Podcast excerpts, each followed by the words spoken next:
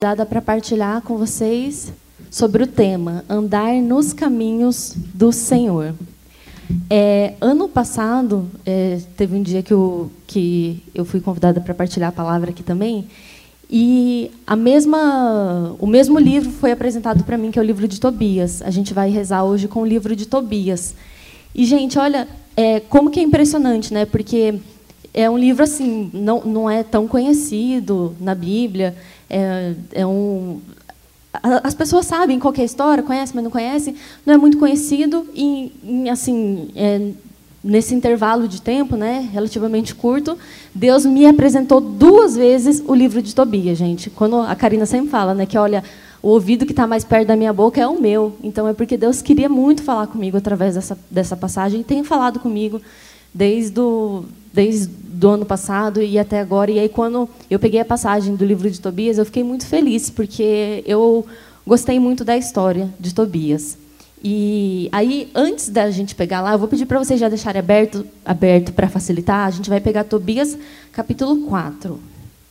Quem tiver aí com a palavra, você aí na sua casa, pegue a sua palavra no livro de Tobias, capítulo 4. Só deixa aberto, a gente não vai ler agora.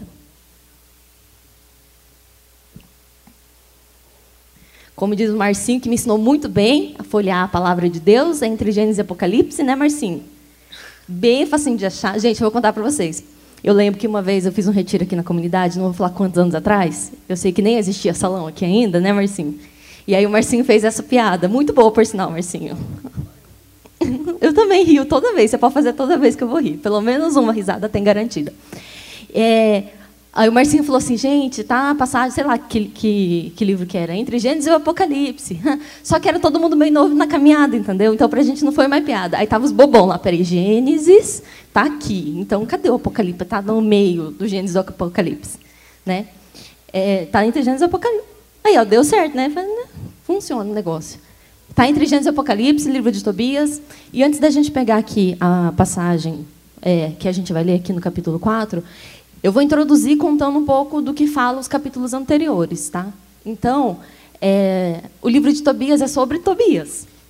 E, oh, gente, Marcinho é muito bom, gente. Vocês não fazem ideia da, da, da benção que tem o Marcinho por perto, assim, que a gente fala essas coisas assim, impactantes. Ele faz. Oh. Então, o livro de Tobias fala sobre Tobias. Olha que legal. E, é, na verdade, começa contando a história do pai do Tobias, que era o Tobite. Ano passado eu fiz uma piada que eu não vou fazer esse ano, mas eu virei até meme em grupo de WhatsApp por causa da piada que eu fiz com o Tobit, mas fica para curiosidade vocês aí, porque eu não vou passar essa vergonha de novo.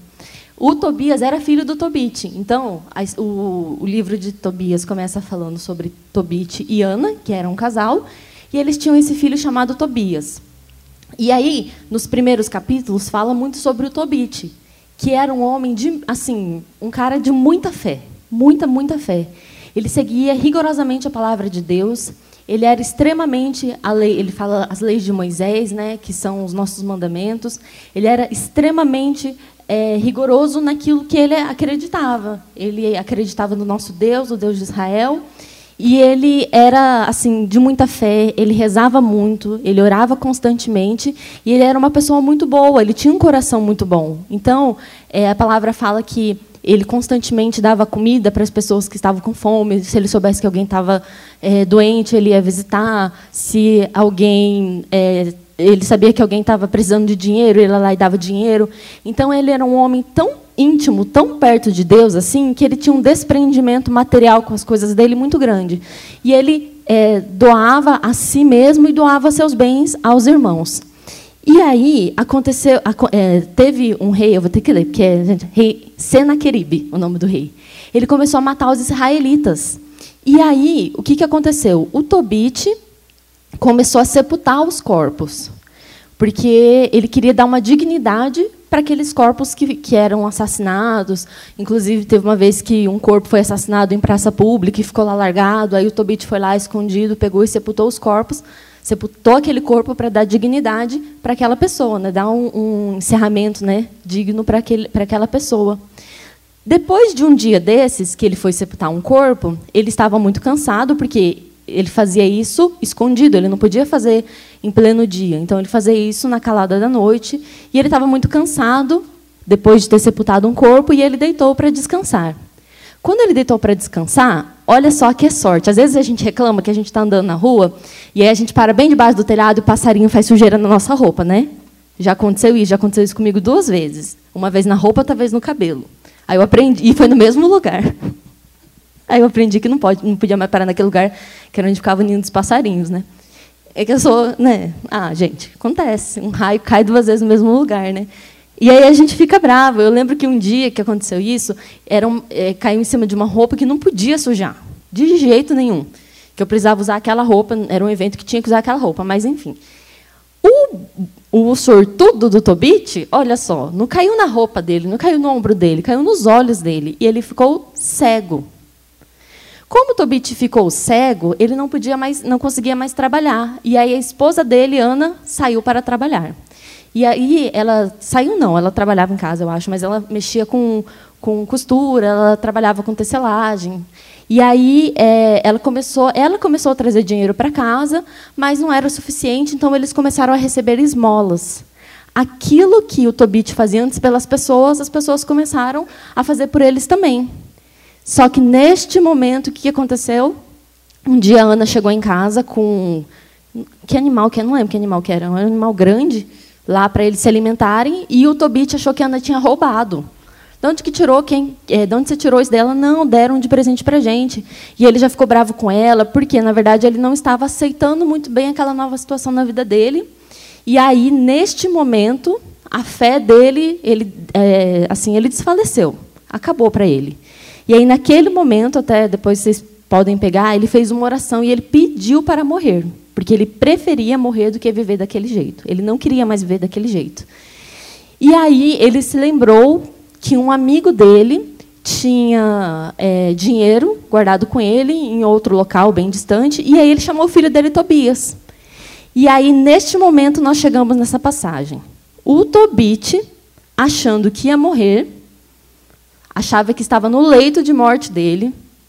Ele chamou o filho dele para orientar ele, né, o, como queria proceder a respeito dos bens materiais que eles tinham. Mas na hora que ele ia morrer, ele chamou o filho dele e aqui estão as últimas palavras, teoricamente, porque na cabeça dele ele ia morrer, as últimas palavras que ele iria dizer para o filho dele. A maioria das pessoas aqui já tem filhos. É, qual seria, se você imaginasse, estou morrendo agora, vou chamar meu filho para falar comigo, quais seriam as minhas últimas palavras para o meu filho? Foi isso que o Tobit falou para o filho dele. E aqui ele dá assim um verdadeiro é, assim, um testamento espiritual para o filho dele. Ele fala para o filho dele de coisas materiais também, mas ele fala espiritualmente o que ele esperava do filho dele. Porque, apesar de, naquele momento, o Tobit estar com a fé dele meio balançada, querendo morrer, ele foi um homem que sempre andou nos caminhos do Senhor, que é o tema da nossa pregação de hoje. Ele sempre andou nos caminhos do Senhor. E aí, naquele momento, ele chamou o filho dele para dar três conselhos para o filho dele sobre como andar nos caminhos do Senhor. E aqui a gente vai pegar primeiro o versículo 2. A gente vai ler agora só o 2 primeiro. O Tobit falou assim para o Tobias: Ouve, meu filho, as palavras que te vou dizer e faze que elas sejam em teu coração um sólido fundamento. De novo, Ouve, meu filho, as palavras que eu vou te dizer e faze que elas sejam em teu coração um sólido fundamento. O Tobit, quando falou para o filho dele que essas palavras daqui para frente eram para ser um sólido fundamento, eu estava ontem refletindo, estava né? conversando com o Felipe sobre a palavra sólido. Porque, assim, sólido é um estado físico né, da matéria que a gente normalmente é acostumado a estudar na escola. Né? Tem líquido, sólido, gasoso e tem outros mais, mas, assim, na escola a gente aprende esses e eu vou parar nesses exemplos aqui. Né? Em casa, eu gosto de fazer suco bastante. O Felipe quase não toma, ele não, quase não toma refrigerante, eu não tomo refrigerante também. Gosto de fazer suco. E gosto de suco de abacaxi. Só que eu não sei se vocês que fazem, gostam de fazer suco de abacaxi também, sabe que não é assim, tipo, é, vou espremer e botar dentro do copo, entendeu? Não é assim que funciona, tipo laranja. É um pouco mais trabalhoso, tem que tirar a casca, você vai lá, corta a polpa, coloca no liquidificador, aí dependendo do, do meu ânimo eu quero tomar suco com fiapo, às vezes eu quero sem, aí tem que passar no coador, aí fica, eu demoro mais tempo para fazer suco de abacaxi do que para cozinhar. Então, o que, que a gente está fazendo agora lá em casa com o suco de abacaxi? Porque toda semana vem, o meu pai me dá de presente um abacaxi no final de semana, né? Aí quando o abacaxi é bem grande, Eu já sei, eu falo, vou pegar o suco vou fazer abacaxi. Eu vou, vou pegar o abacaxi e vou fazer um suco. Só que é muito suco para nós dois, porque aquele abacaxi grandão. Aí, o que, que eu faço? Eu faço de uma vez só, pego as polpas e congelo, tipo economia doméstica aqui no grupo de oração. Aí faz as polpas e congelo já, deixo lá congeladinho. A primeira vez que eu fiz, eu peguei uns potinhos que tinha lá em casa, e o potinho ele era meio quadrado assim, da boca meio larga.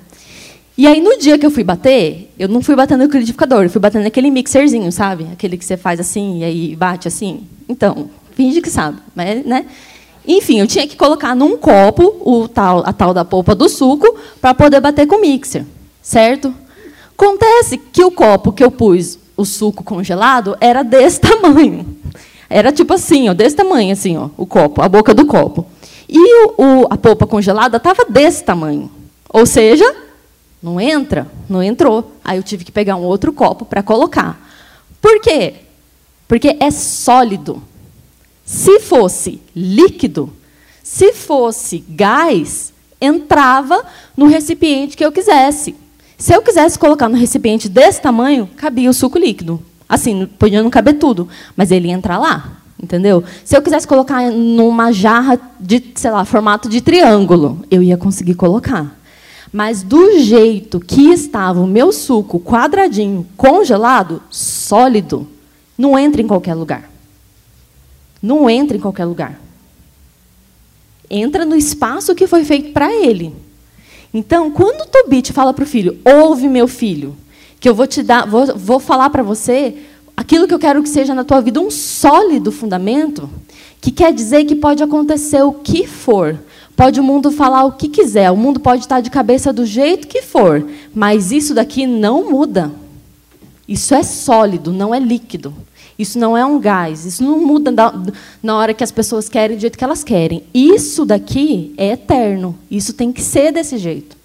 E não é, é você que vai ter que se adaptar para se encaixar dentro de qualquer recipiente, não. Não é você que vai ter que se adaptar para entrar dentro de qualquer lugar. É você que vai ter que ir, é você que vai ter que frequentar, é você que vai ter que viver aonde você cabe. Foi isso que o Tobit quis dizer para o filho dele nesse momento. E aí, lá no versículo 6 e no versículo 7, vem então os três conselhos do testamento do Tobit para o Tobias. Os três conselhos para o Tobit poder andar nos caminhos do Senhor. Versículo 6. Quanto a ti, conserva sempre em teu coração o pensamento de Deus. Guarda-te de consentir jamais no pecado e de negligenciar os preceitos do Senhor nosso Deus. Dá esmola dos teus bens e não te desvie de nenhum pobre, pois assim fazendo, Deus tão pouco se desviará de ti. Palavra do Senhor. Graças a Deus. Vamos lá, pessoal. Três conselhos. Primeiro conselho que o Tobit deu para o filho dele sobre como andar nos caminhos do Senhor foi: conserva sempre em teu coração o pensamento de Deus.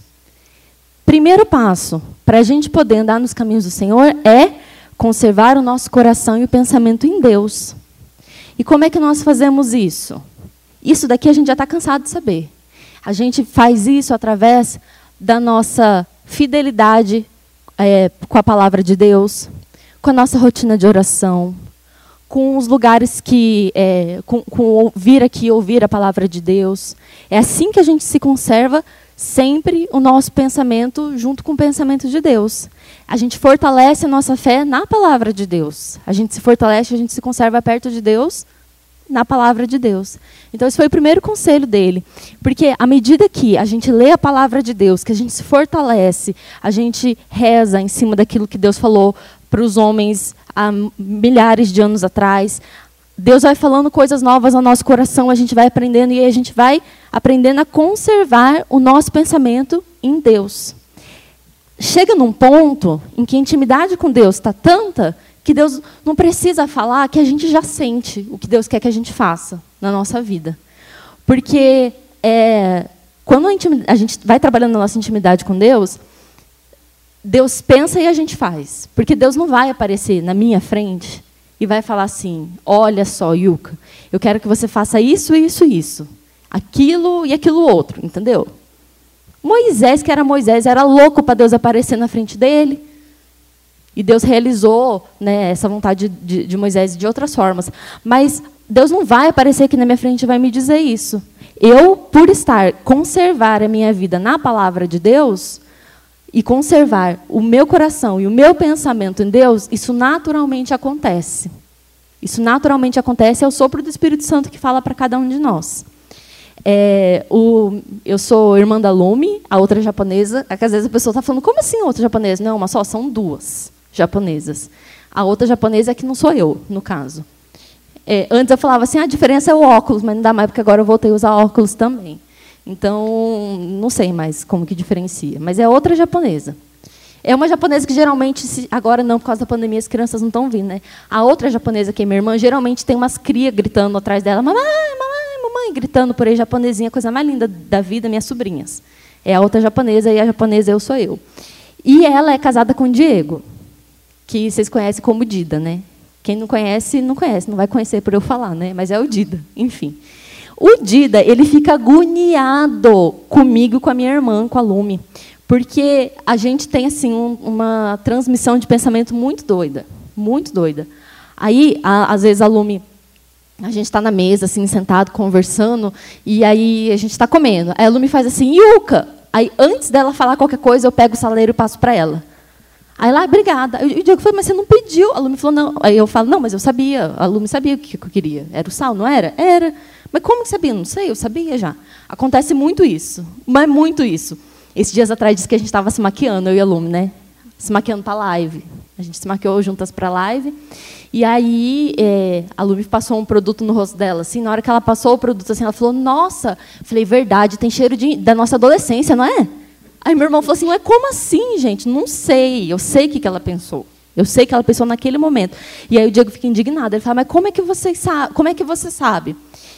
Não sei. Eu sei que a minha vida inteira, até a Lume se casar, que ela se casou antes que eu, a minha vida inteira a gente dividiu o mesmo quarto, a gente morou na mesma casa, a gente se conservou uma perto da outra. Isso trouxe uma intimidade muito grande entre nós.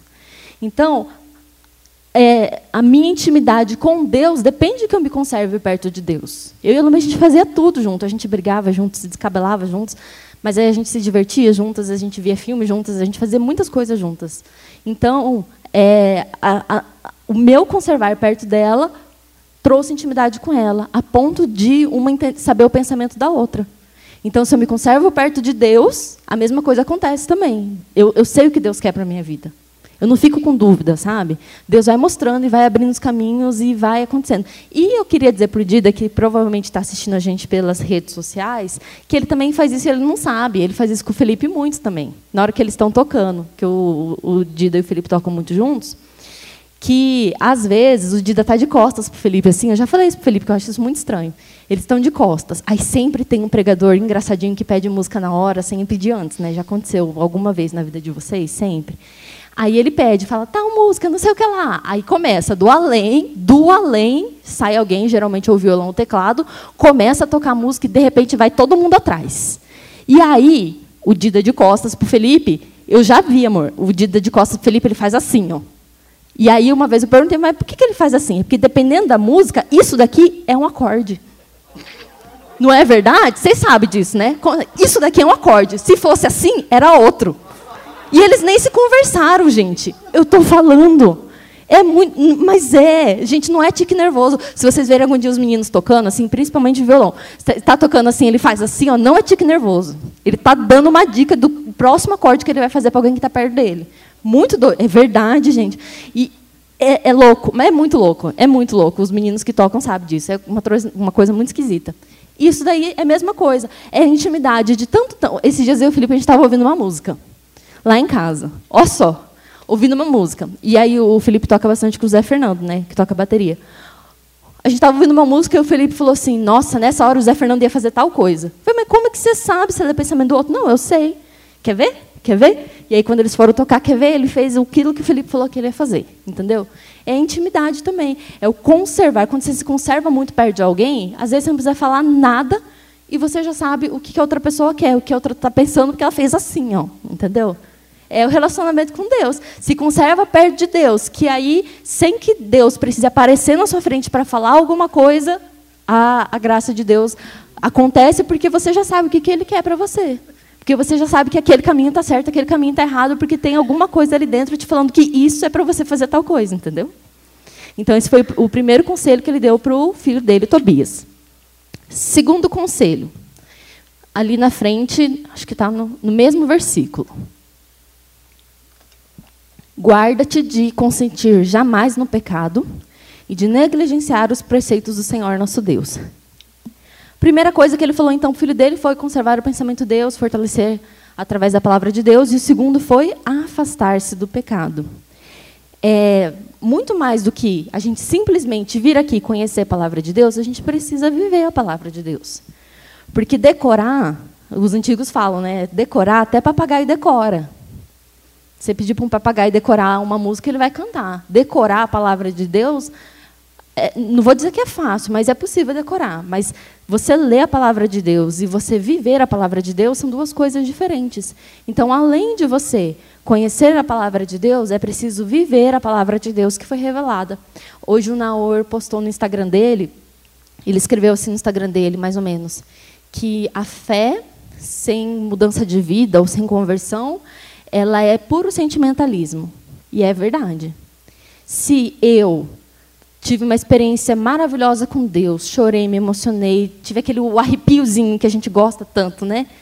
E não mudou em nada a minha vida, as minhas práticas do meu dia a dia, então, meu querido, minha querida, é tudo em vão.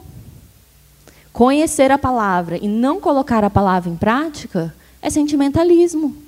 É vir dizer que ama Deus, é bater no peito, é colocar a camiseta sou campista, pendurar o terço no pulso mas por dentro nada mudou. É sentimentalismo, é para os outros verem. É comportamentalismo. É uma coisa que vem de fora para dentro, não é uma coisa que vem de dentro para fora. Então, a segunda, o segundo conselho que Tobit deu para o filho dele foi esse: afasta-se do pecado. Afasta-se do pecado. E é, a nossa igreja é muito clara. Lendo a palavra de Deus, a gente vai ver em vários pedaços, várias passagens, lá, principalmente nas cartas de São Paulo, várias coisas é, que ele fala que são erradas e que a pessoa tem que mudar, que não é mais para fazer. A gente vai ver na palavra de Deus falando nada de orgias, nada de bebedeiras, nada de prostituição. A gente vai ver várias coisas, nada de mentiras, de falsidades. Várias vezes a gente vai ver isso na palavra. Mas para nós, de uma forma muito é, prática, vamos falar de uma forma muito prática, nós temos na nossa igreja católica, porque nós somos Igreja Católica Apostólica Romana, o nosso catecismo da Igreja Católica. E ele é muito claro quando ele diz para nós o que é pecado. O que é pecado mortal? pecado mortal é aquilo, eu estou na dúvida, isso está certo ou está errado? O que é pecado mortal? Primeiro, fere os dez mandamentos. Ai, ai, ai, aí o bicho pegou, porque tudo fere os dez mandamentos, né? É muito difícil as nossas ações serem Deus acima de todas as coisas, mas é uma luta que a gente tem que ter. Amar a Deus sobre todas as coisas. Amar a Deus mais do que eu amo o meu emprego, mais do que eu amo a minha televisão, mais do que eu amo o meu celular. Amar a Deus mais do que eu amo a minha própria família, Deus em primeiro lugar, é muito difícil.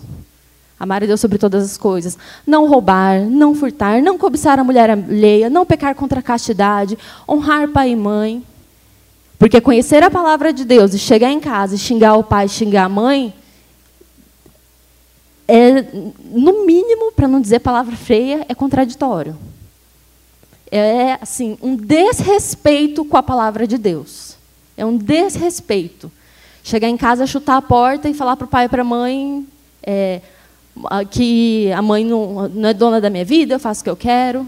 É no mínimo, é no mínimo um desrespeito à palavra de Deus. Então a gente pega os dez mandamentos e a gente vai fazendo aquele exame de consciência, aquele exame de consciência. Olha, o que eu estou ferindo dentro dos dez mandamentos? E aí, primeira coisa, então, é o pecado mortal ele fere os dez mandamentos. E outra coisa, a gente é quando a gente comete um pecado é, de forma que eu, de forma que eu tenha conhecimento dele, eu sei que é pecado e que eu dou pleno consentimento para que meu corpo haja dessa forma. Porque às vezes a gente comete, às vezes não, constantemente nós cometemos pecados na nossa vida, a gente fere os dez mandamentos, mas eu não tenho conhecimento que aquilo é errado. Quantas pessoas Quantas vezes nós pecamos e pecamos e pecamos antes do nosso processo de encontro com Deus e eu não sabia que aquilo era errado. Então, ele não é um pecado mortal, ele é um pecado venial. Eu não tinha conhecimento daquilo. E outra coisa também, às vezes eu tenho conhecimento, eu sei que é errado, mas foi sem meu livre consentimento. Sabe aquela coisa tipo assim, eu fiz quando eu fiz o que, que eu acabei de fazer? Ai, ai, ai. Ai, ai, ai. Ou às vezes são os, as pequenas coisas que a gente faz no dia a dia e que a gente nem percebe que a gente errou, que a gente pecou, entendeu? A gente nem percebe. E esses pecados todos, que são os veniais, são perdoados junto com os nossos pecados mortais quando a gente busca o sacramento da, da confissão.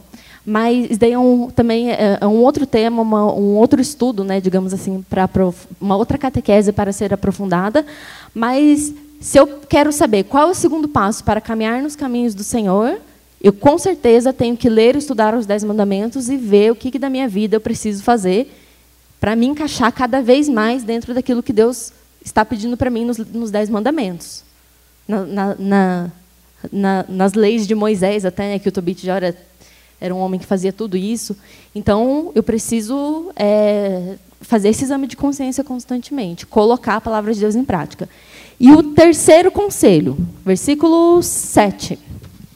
Dá esmola dos teus bens e não te desvie de nenhum pobre, pois assim fazendo, Deus tão pouco se desviará de ti. Até na Ministério de Música, na hora da animação, eles tocaram uma música, né, falando, né, meu lugar é o céu, é lá que eu quero morar. E aí fala, né, que é, só chega até o céu se os meus bens eu souber compartilhar, né? O Tobias, desculpa, o Tobit, ele ensinava muito isso sobre o compartilhar os bens, a esmola, o compartilhar os bens dele. E é de forma muito prática. Primeiro, eu vou falar isso de uma forma muito prática. É, ele dava comida para quem tinha fome, ele dava esmola para quem estava, que ele sabia que estava precisando. Ele fazia, ele sepultava os corpos, como eu falei para vocês. Então o Tobit, ele é, de forma muito prática, ele fazia essas coisas. E aí hoje eu já quero pedir esse esforço nosso, esse esforço nosso de é, a partir é, do momento que eu conheço a palavra de Deus, me, busco me afastar do pecado, eu também pratique obras de esmola, dar esmola dos teus bens, não te desvie de nenhum pobre. De forma muito prática, como assim? O frio acabou de chegar. Abre teu armário, separa um casaco seu que esteja em bom estado, para você doar para alguém que está passando frio. Algum casaco seu que esteja que ainda dá para você usar, sabe? Não estou falando para você dar aquele seu preferido maravilhoso, mas dá um casaco seu que você ainda você ainda que, que esteja em boas condições de estado, porque não é para dar aquilo que está esfarrapado que não vai mais poder ser usado, entendeu? É para dar uma coisa que esteja boa. Separa um casaco teu e dá para alguém que está com frio, entendeu? Porque isso já é um desprendimento material. A gente precisa cada vez mais essa questão da esmola. Não é simplesmente assim, para ajudar os outros. É para ajudar os outros, mas para ajudar a nós mesmos. Quando eu dou esmola, quando eu pratico essas obras de caridade, eu vou me desprendendo daquilo que é material. Mas aí eu não vivo sem esse casaco. Não. Você não vive sem Deus, sem o casaco você vive. Então escolhe um casaco, faz essa, essa experiência. Ai, é, em casa está sobrando comida, estou jogando comida no lixo, está sobrando comida na sua casa? Ou então tem um pouco, mas dá, separa um pouco, é, descobre alguma forma, faz uma doação para alguém que nesse momento esteja passando fome. A gente está vivendo um momento muito crítico para a economia do país. Tem tantas pessoas desempregadas, quantas pessoas que estão comendo arroz e farinha em Campo Grande. E quem está assistindo de outros lugares na sua cidade talvez também esteja. Então, vamos buscar essas obras de caridade que a gente chama de obras de caridade corporais. Mas aqui agora eu quero aprofundar num outro tipo de esmola, que o Catecismo da Igreja Católica ele nos apresenta lá no parágrafo uh, 2447, 2447. Depois, quem puder, dá uma, pega um pouco esse é, lá o Catecismo para poder olhar. Que são é, é, a esmola, né? É uma forma assim de você fa fazer a caridade através de obras que não sejam simplesmente corporais, mas obras espirituais. E talvez essas obras sejam muito mais difíceis de nós fazermos do que as corporais. Porque abrir o meu armário, tirar um casaco e dar para alguém que está com frio, eu posso gastar cinco minutos para fazer isso. Mas as obras é, já espirituais, elas tomam tempo, elas tomam o meu psicológico, elas tomam o meu espiritual. E eu vou ler aqui para vocês. São sete obras que o catecismo, é, obras de misericórdia que o catecismo nos sugere: instruir, aconselhar, consolar, confortar, perdoar, suportar com paciência e rogar a Deus pelos vivos e mortos. Vamos trabalhar alguma, alguma dessas coisas aqui, né? Você dá esmola, você é, partilhar aquilo que você tem, é a partilha material, que é importante, não pode ser negligenciada, mas também existe a partilha do seu tempo, partilha de vida, partilha do, do, da sua mente, partilha do seu tempo precioso, entendeu? Quando ele fala aqui em instruir, aconselhar, quantas pessoas, é, consolar, e eu, eu fui pesquisar na, na, na origem que é, da onde o catecismo pegou lá, que era de um documento de um papa que eu esqueci agora, não vou lembrar. Ele fala, né, consolar é aliviar o sofrimento dos aflitos, confortar é fortalecer os angustiados e abatidos, perdoar e suportar com paciência as fraquezas do nosso próximo a gente aqui no início dessa loucura que a gente está vivendo agora, dessa, dessa pandemia, dessa loucura toda que aconteceu, eu sei que nos primeiros grupos de oração, eu me lembro bem, que estava todo mundo meio confuso, meio perdido, meio sem saber para onde ir. É, pairava assim, não, sobre nós aqui, as pessoas que a gente via, um, um olhar de incerteza, um olhar de dúvida, parecia que estava todo mundo meio perdido. Hoje, graças a Deus, a gente olha assim para as pessoas, a gente vê que isso, que, que isso mudou, entendeu? Que a gente não está mais assim com aquele desespero, aquela fobia, aquela, aquela coisa assim do que, que vai acontecer no dia de amanhã, porque nós estamos nos fortalecendo na palavra de Deus, mas tem gente que ainda está assim. Tem pessoas que nós conhecemos que trabalham ou que trabalham comigo ou que são colegas de profissão. É, ah, eu sei que tal pessoa trabalha na mesma coisa que eu, estou passando por uma situação muito difícil, mas essa pessoa eu sei que também está passando por um momento muito difícil. Irmão, liga para ele. Liga para ele. Agora é a hora dos filhos de Deus testemunharem a sua fé, testemunharem no Deus que, que nós acreditamos, entendeu? Mas não liga para ele e fala assim: olha, aqui no telefone eu vou rezar por você. Não, liga para ele e conversa. O que está acontecendo? O que, que você está sentindo? Porque, às vezes, a pessoa vai te falar assim: olha, irmão, vou te falar a verdade. Eu só não coloco uma faca aqui no meu pulso porque eu tenho filhos para criar. Ou então a pessoa vai, pode falar para você: olha, eu estou vivendo isso, eu estou desesperado com isso, tem tal pessoa da minha família que está doente. As pessoas estão sedentas, precisando de uma esmola de tempo. Esmola, sim, mendigando atenção. Entendeu? Porque já é difícil para algumas pessoas se abrirem, e agora que está todo mundo trabalhando dentro de casa?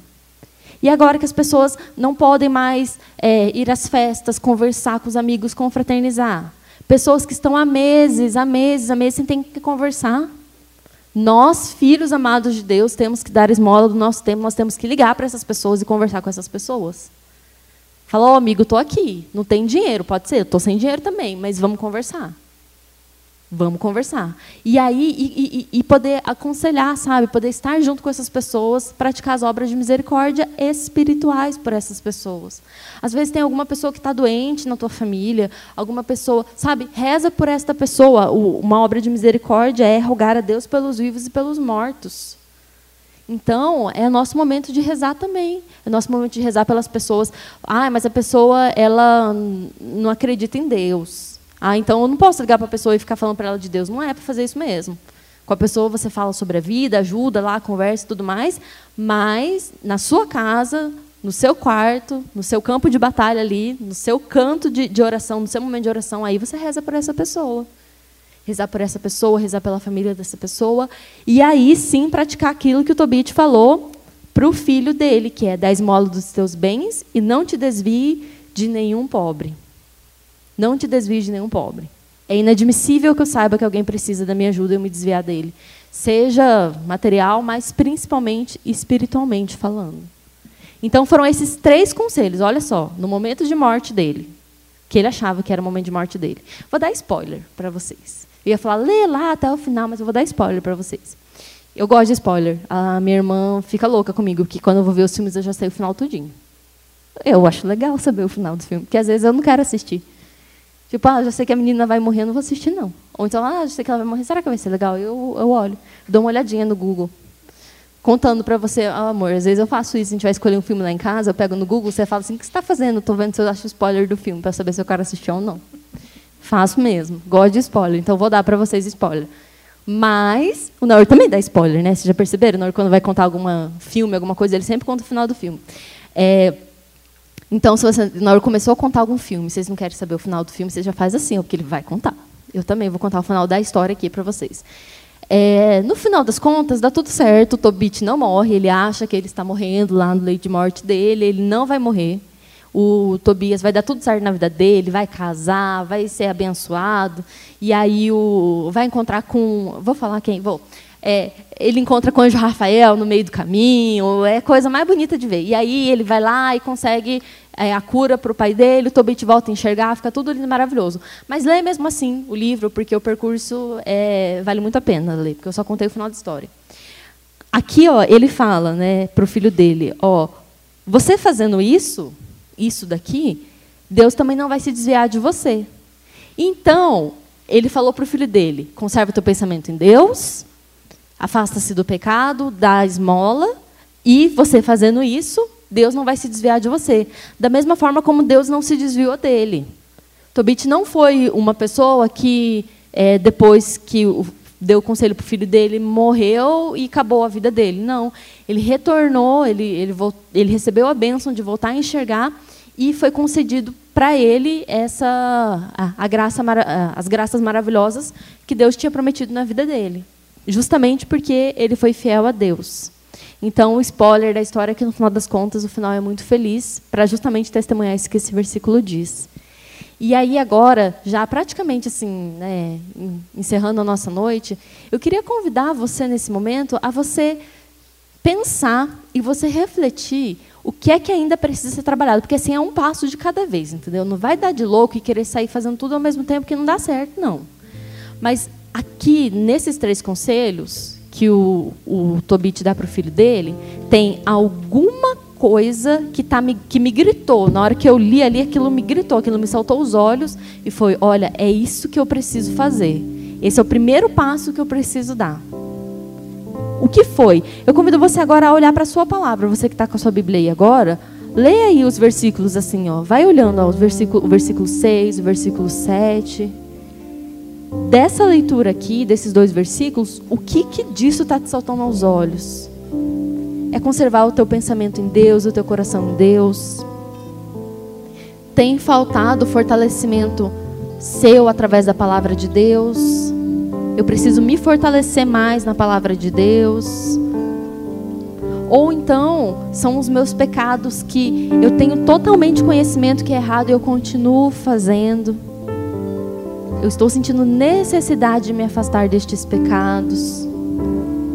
Ou então, eu que já estou assim caminhando há muito tempo e tenho lutado contra os meus pecados, eu erro, eu caio, eu volto, mas eu ainda não tenho conseguido dar esmola dos meus bens, do meu tempo, dar o conselho, de rezar pelos meus irmãos, de estar junto com eles.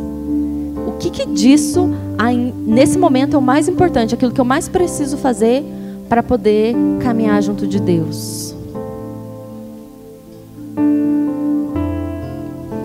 Nesse momento eu convido você que já decidiu qual, por qual deles você vai começar, qual deles é o seu primeiro passo, no momento que encerrar esse grupo de oração, eu convido você agora a fechar os teus olhos e rezar esta palavra. E rezar este chamado. Dizer para Deus que eu digo sim ao chamado que Ele me fez essa noite. Senhor, eu digo sim ao chamado de me conservar cada vez mais na Tua palavra eu digo sim, Senhor Jesus, a me afastar dos pecados, a não querer ser aquilo que o mundo quer que eu seja. Eu sou sólido, eu me solidifico na Sua palavra. Eu sou o oposto daquilo que o mundo é.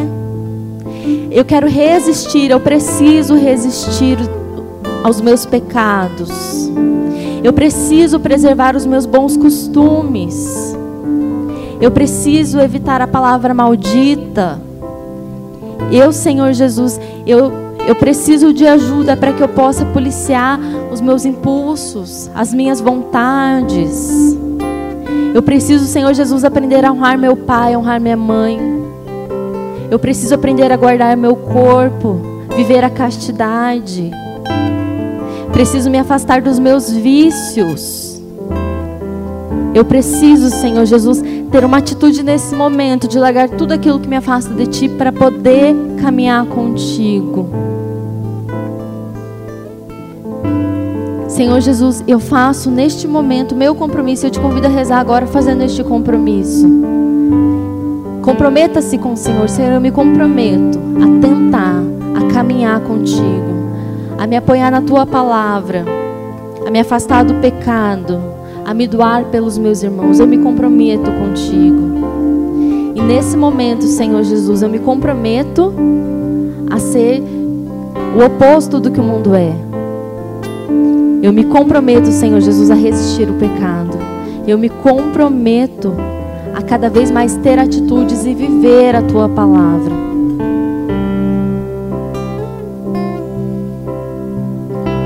Preciso ser o oposto do que o mundo é. Precisa se levantar nesse momento, se levante. Você que está na sua casa também, se você puder, se levante com a palavra de Deus nas tuas mãos, segurando a palavra de Deus. Eu te convido agora a rezar isso e a proclamar isso na sua vida, com a sua mão sobre a palavra agora. Proclame e renuncie a tudo aquilo que tem te afastado de Deus. O Senhor grita isso muito forte no meu coração. Que muitas pessoas têm pedido para se afastar, para se afastar de pecados que têm cometido dentro de suas próprias casas. O pecado da ira, Senhor Jesus, eu renuncio a tudo isso. Vai falando, vai rezando com a palavra de Deus. Fala, Senhor, eu conheço já a tua palavra, eu que já tanto caminhei, eu que já tanto ouvi a tua palavra, eu conheço a tua palavra, mas mais do que conhecer, eu quero viver a verdade revelada através da sua palavra. Senhor Jesus, fortalece-me através da tua palavra, especialmente você, homem que está trabalhando em casa que está com dificuldades de trabalhar e se livrar do vício da pornografia, porque tem trabalhado o dia inteiro na internet, dentro do teu quarto.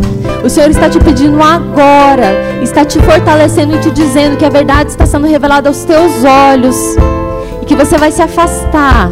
Você vai se afastar. O Senhor está te pedindo agora para você não mais trabalhar de porta fechada, para você trabalhar de porta aberta na sua casa. Onde as pessoas que estiverem perto de você vejam aquilo que você está fazendo para que você não caia em tentação. Em nome de Jesus, o Senhor está te dando esta bênção neste momento.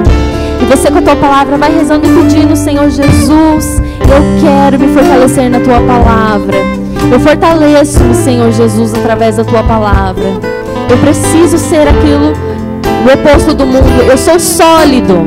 Faz-me sólido, Senhor Jesus. Eu sou sólido. Eu não sou líquido. Eu não caibo em qualquer lugar. Eu caibo naquele lugar que, se, que o Senhor escolheu para mim. Eu, Senhor Jesus, eu sou o oposto do que o mundo é. E por isso agora nós vamos cantar isso com toda a fé, com toda a força do nosso coração.